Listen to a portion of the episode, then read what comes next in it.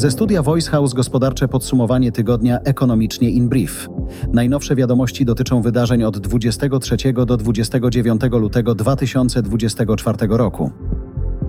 Komisja Europejska oficjalnie zarekomendowała odblokowanie Polsce funduszy odbudowy i funduszy spójności. Łącznie chodzi o 137 miliardów euro. Ostateczną zgodę w tej sprawie musi jeszcze wyrazić Rada Unii Europejskiej, ale można założyć, że będzie to formalność. Jeszcze nigdy Rada nie sprzeciwiła się rekomendacjom Komisji w tego typu sprawach.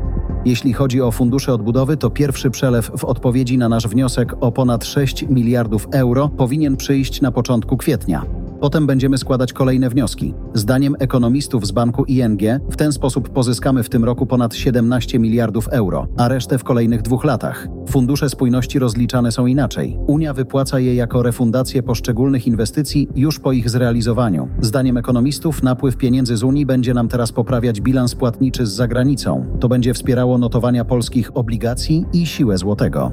Według Polskiego Instytutu Ekonomicznego pieniądze unijne w największym stopniu będą wspomagać polską gospodarkę w 2025 roku. Wtedy dzięki nim tempo wzrostu PKB podniesie się o 1,2 punktu procentowego i w efekcie sięgnie prawdopodobnie około 4%.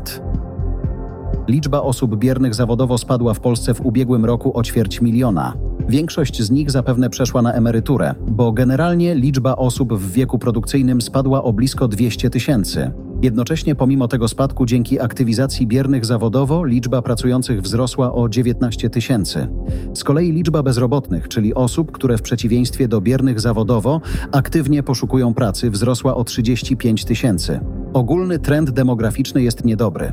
Jednak spore rezerwy osób biernych zawodowo, które mogą się zaktywizować i wejść na rynek pracy, łagodzą zły wpływ tego trendu na naszą gospodarkę. W tej chwili na tysiąc pracujących przypada 769 niepracujących w wieku powyżej 15 lat. Rok temu było ich 770. Wciąż także poprawia się i bije nowe rekordy wskaźnik zatrudnienia. U osób w wieku produkcyjnym wzrósł w ciągu roku o 1 punkt procentowy.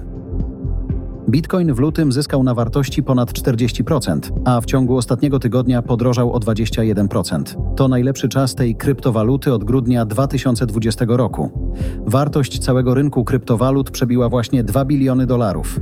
Na rynku realizuje się właśnie ten scenariusz, na który posiadacze tej kryptowaluty od dawna najbardziej liczyli. Po wprowadzeniu na amerykański rynek funduszy ETF inwestujących w bitcoiny, napływ kapitału do tych funduszy zapewnia stały wzrost popytu, który systematycznie winduje cenę coraz wyżej. Według Bloomberga inwestorzy indywidualni w czasie niecałych dwóch miesięcy od pojawienia się funduszy ETF inwestujących w bitcoiny przelali do nich łącznie ponad 5 miliardów dolarów. Z kolei według danych cytowanych przez Reutersa, tylko jednego dnia napływ kapitału do tych funduszy wyniósł aż 420 milionów dolarów. Fundusze ETF są notowane na giełdzie, tak jak akcje spółek. Znajdują się więc na rynku regulowanym, objętym nadzorem państwa. To sprawia, że za ich pośrednictwem w bitcoina mogą inwestować te osoby, które wcześniej obawiały się ryzyka związanego z nieuregulowanym rynkiem kryptowalutowym.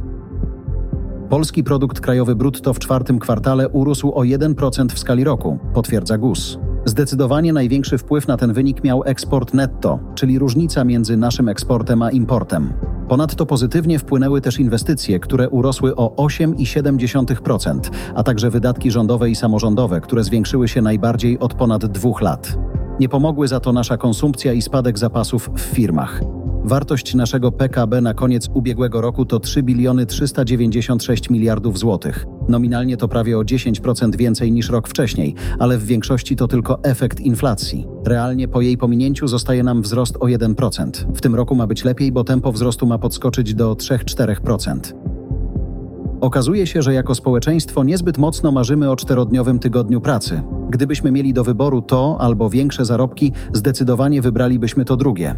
Według badań przeprowadzonych przez Personal Service, wprowadzenia krótszego tygodnia pracy chce mniej niż co trzeci pracownik. W otwartym pytaniu o dowolny benefit ponad 60% badanych wskazało na podwyżkę wynagrodzenia, a więcej niż połowa na premię. Na razie zarabiamy zdecydowanie za mało, żeby rozmyślać nad work-life balance. Nie jest to sprzeczne z tym, co myślą przedsiębiorcy, bo wprowadzenie czterodniowego tygodnia pracy planuje w Polsce tylko co dziesiąta firma. Z najnowszych badań z Wielkiej Brytanii wynika, że firmy w takim systemie są bardziej wydajne. Eksperci Personal Service wskazują, że czterodniowy tydzień pracy jest możliwy pod warunkiem, że każdy miałby swoje trzy dni wolnego w innym fragmencie tygodnia, ale firma pracowałaby przez cały tydzień. Wtedy byłby możliwy wzrost zysków, nawet pomimo ograniczenia czasu pracy poszczególnych pracowników. To było Ekonomicznie in Brief. Czy słuchasz podcastów w weekend? Daj nam znać w ankiecie na Spotify.